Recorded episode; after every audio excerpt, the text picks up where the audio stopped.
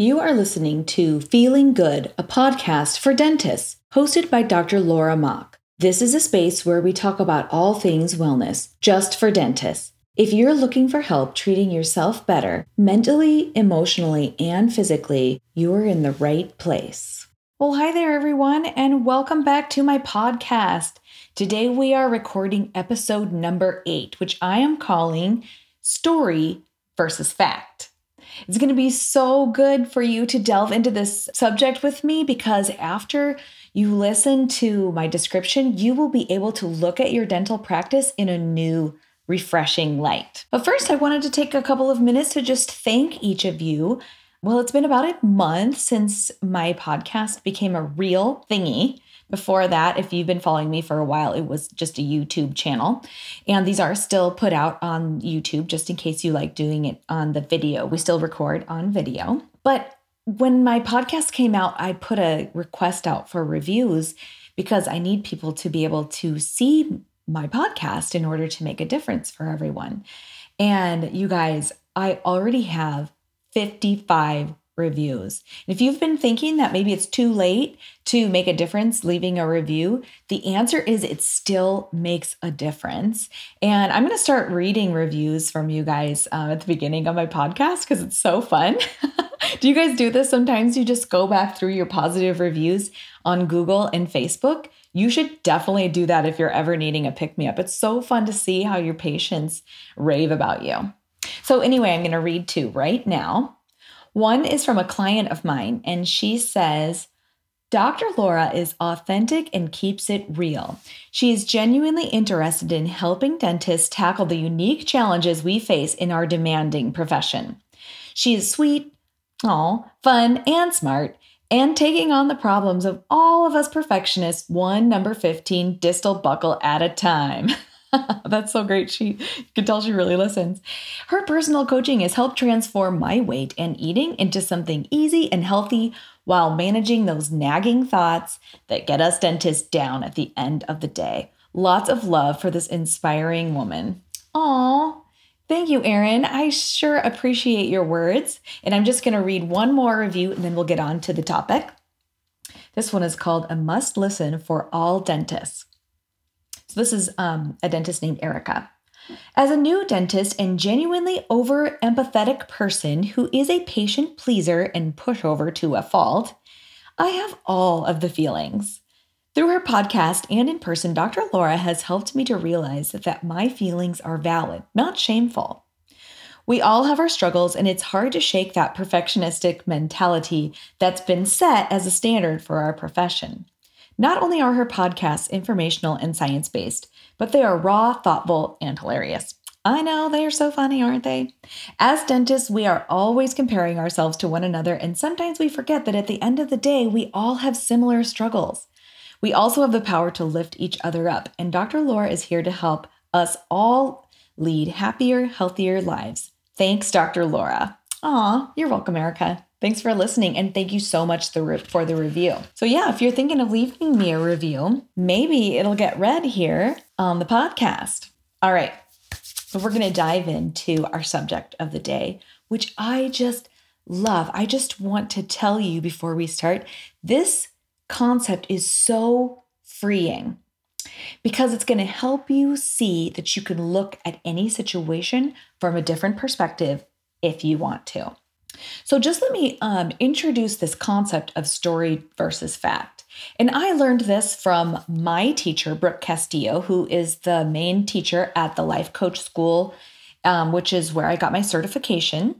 And um, she also has a really amazing podcast if you ever want more. And I mean, this is only my eighth you know so if you're like i need more of what dr laura is teaching um, look up brooke castillo. She, i think she has like 300 episodes. So story versus fact.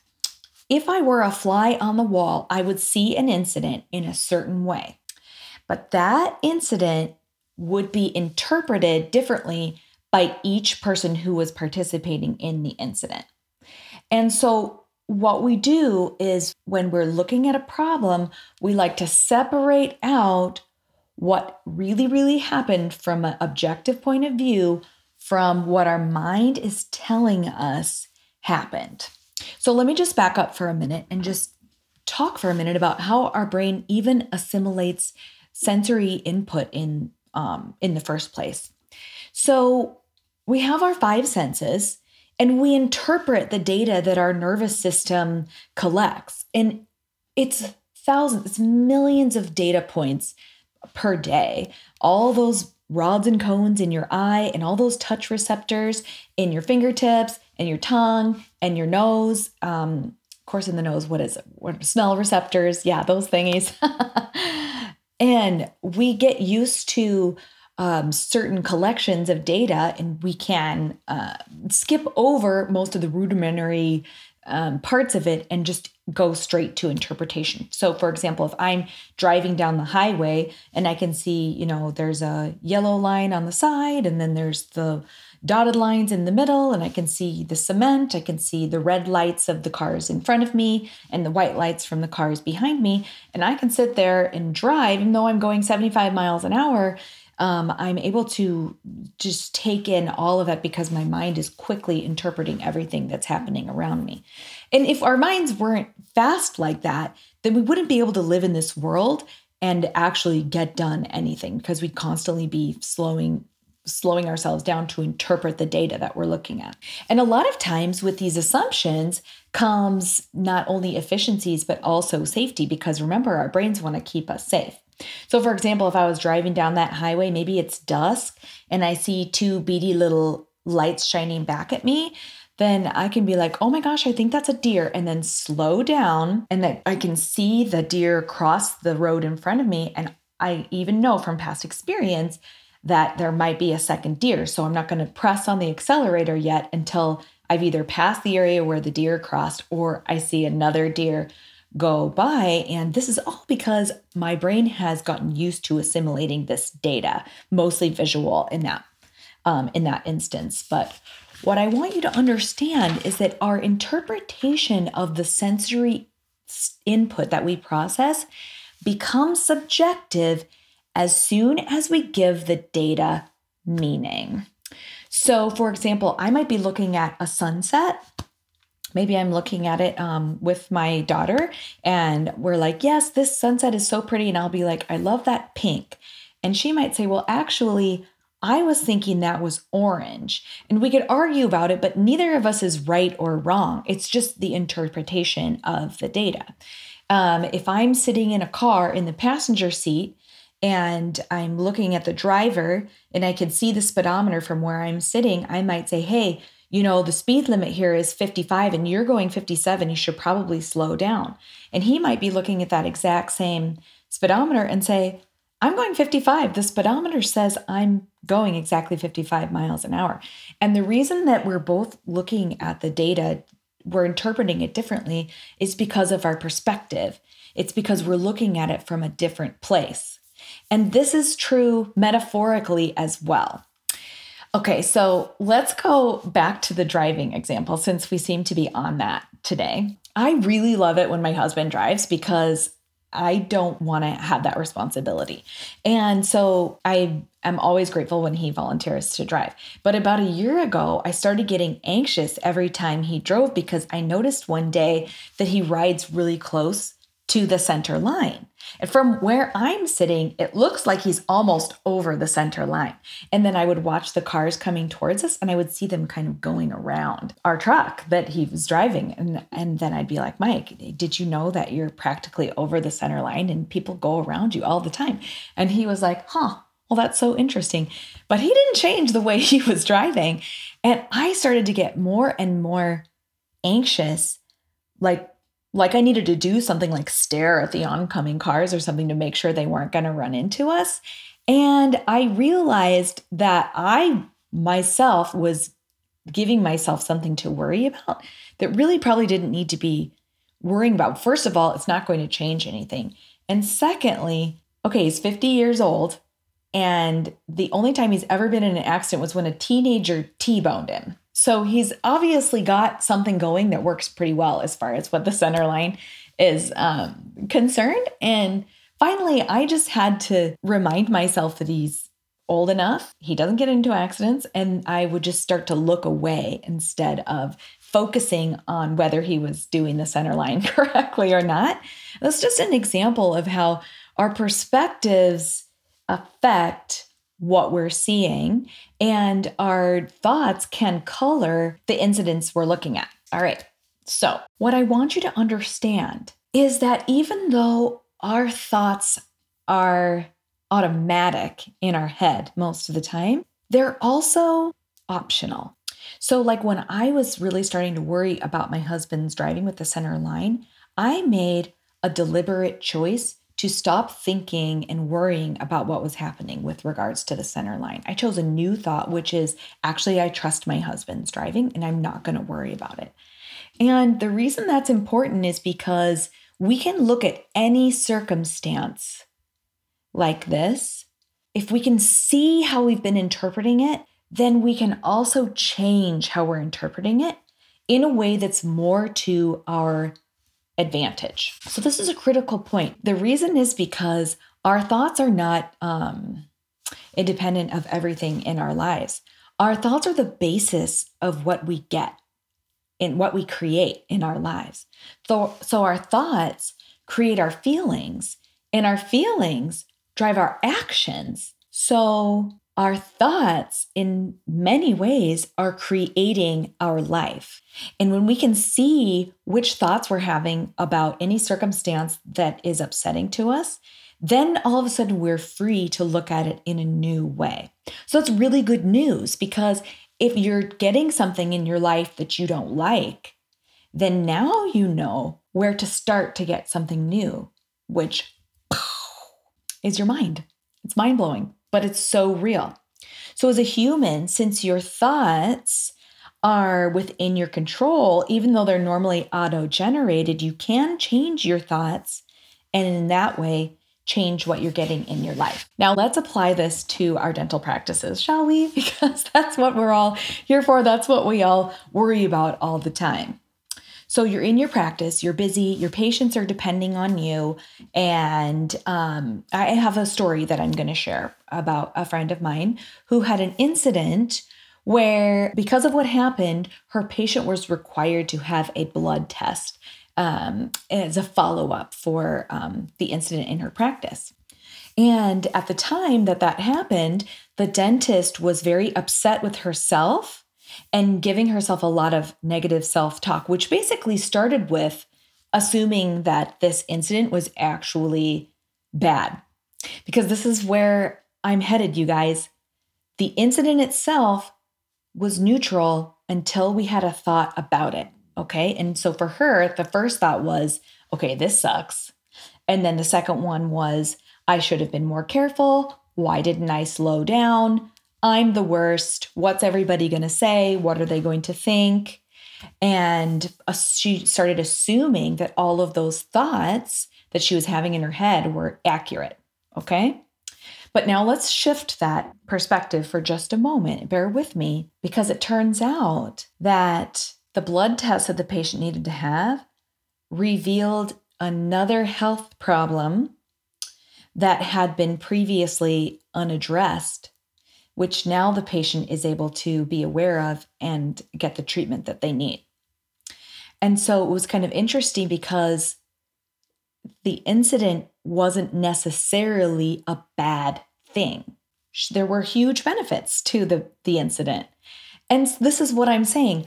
When we have things happen in our practice, we might assume at first that they're bad or that we're the worst or that we have a terrible practice and everybody else's is better.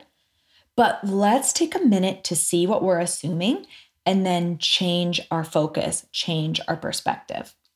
Her thoughts about the incident could be changed and still be accurate because now she can think to herself, yes, the incident happened. And I'm so thankful because now the patient knows about her other health thing. Okay. So, this story versus fact principle taught by Brooke Castillo is alive and active, and it's critical in our dental practices. Our minds, which are programmed for survival and fear, are literally torturing our sense of well being as dentists unless we take charge. I'm going to give you an example of this from my own life, which is so interesting because this is from the very recent past, which means that when I was going through this transformation, I was already a certified life coach and very aware of these principles that I'm teaching you today. But let's just go back a little bit. Um, so I have a pretty big practice. I've owned it for 12 years now, and it was already big before I bought it. Um, in fact, the practice has been in existence since the 1960s in our town. Um, so I've owned it for 12 years, and we have one very dominant dental insurance company in our town and even in our state. It's huge. Okay.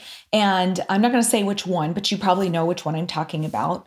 They um, happen to require me to write off quite a bit of my fees because I'm in contract with them, which I realize is my choice. And um, I have been looking at those write offs and feeling more and more upset about the write offs, but not just upset, but also fearful because once I was upset, then I would think, well, I should end my contract with this company so that they're not um, taking away so much of my practice. And um, I started to obsess about whether I should go completely out of network or if I should stay in with them and maybe just get faster or, um, you know, turn more into like a prophy Palace kind of thing. Um, and I've been asking myself over and over again if dropping them is the right answer. And the mistake that I made was that I assumed that one of the answers was correct and that once I made it and moved forward, that I would finally be happy with my practice. and it's laughable now because I already know that my happiness has nothing to do with whether I'm a provider for this particular dental insurance company or not. It has to do with what's happening in my mind. And I can choose to stay or go and still be happy with my practice. And once I realized that I was worrying about a thought, a story, it diffused the whole thing because I could say, oh, okay, so the circumstances that right now I'm in contract with this company, and my thought has been, I have to do the right thing. But really, I'm okay either way because it's my thoughts that create everything in my life. And whether I drop it or not isn't going to make me happy. So, no matter what is happening, it's my thoughts that generate my feelings. And this gave me freedom because I don't have to solve that insurance issue before I feel better. I can feel better right now because I can change what I'm thinking about my practice. And when I change what I'm thinking about my practice, if I'm choosing something deliberate, then I can find a thought that generates a feeling that's actually good for my practice no matter what, because it's giving me better actions. So, what I'm just curious, what have you been telling yourself a story about in your own practice that's been holding you back? Here's a couple of ones that I hear frequently from my clients. I don't like seeing this patient or this XYZ person, but I have to. Do you ever have grumpy people that you um, wish that you could dismiss from your practice, but you felt like you couldn't? I'm just inviting you to ask yourself why you can't. Is there a new way to look at that? How about this one? My assistants are untrainable. You guys, I just want you to know I hear that one a lot. And I'm just here to say there are new ways to look at that. How about money is scarce or we're running out of money? I've certainly had that one about my practice before. Let's take that one for a minute. If you're thinking we're running out of money, how are you feeling? Scared? Hectic? Fearful? And if you're feeling scared or hectic, how are you acting? And is that serving you or serving your practice? Even if you're 100% right, even if there's $5 left in your bank, is thinking I'm running out of money really generating what you want with your practice? Here's a good one. It's my last example. I have to deal with this one every day in my mind. My patients don't want me to suggest ideal treatment. oh my gosh, you guys, I struggle with that one so much. Because every day I'm looking at occlusal disease and I'm looking at things that could be fixed with a little ortho or a little laser to the gums. And I'm like, should I say something or should I not say something? They don't want me to say anything. They just want me to shove them back out the door and they got their free cleaning or whatever. But when I think that, what am I feeling? And if I'm feeling something like shame or um, or fear, am I really serving my patients in the best way possible? Obviously, I'm not. So, story versus fact, guys. Let's question how we've been looking at things so that we can come up with fresh, new ways to look at things that will serve us and our patients better. And that's what I have for you today. Thank you for listening to Feeling Good, a podcast for dentists. To learn more, please visit thelifecoachforbusydentists.com and take advantage of my current offer for a free, no obligation consultation to find out if having a life coach is right for you. I promise you won't regret it.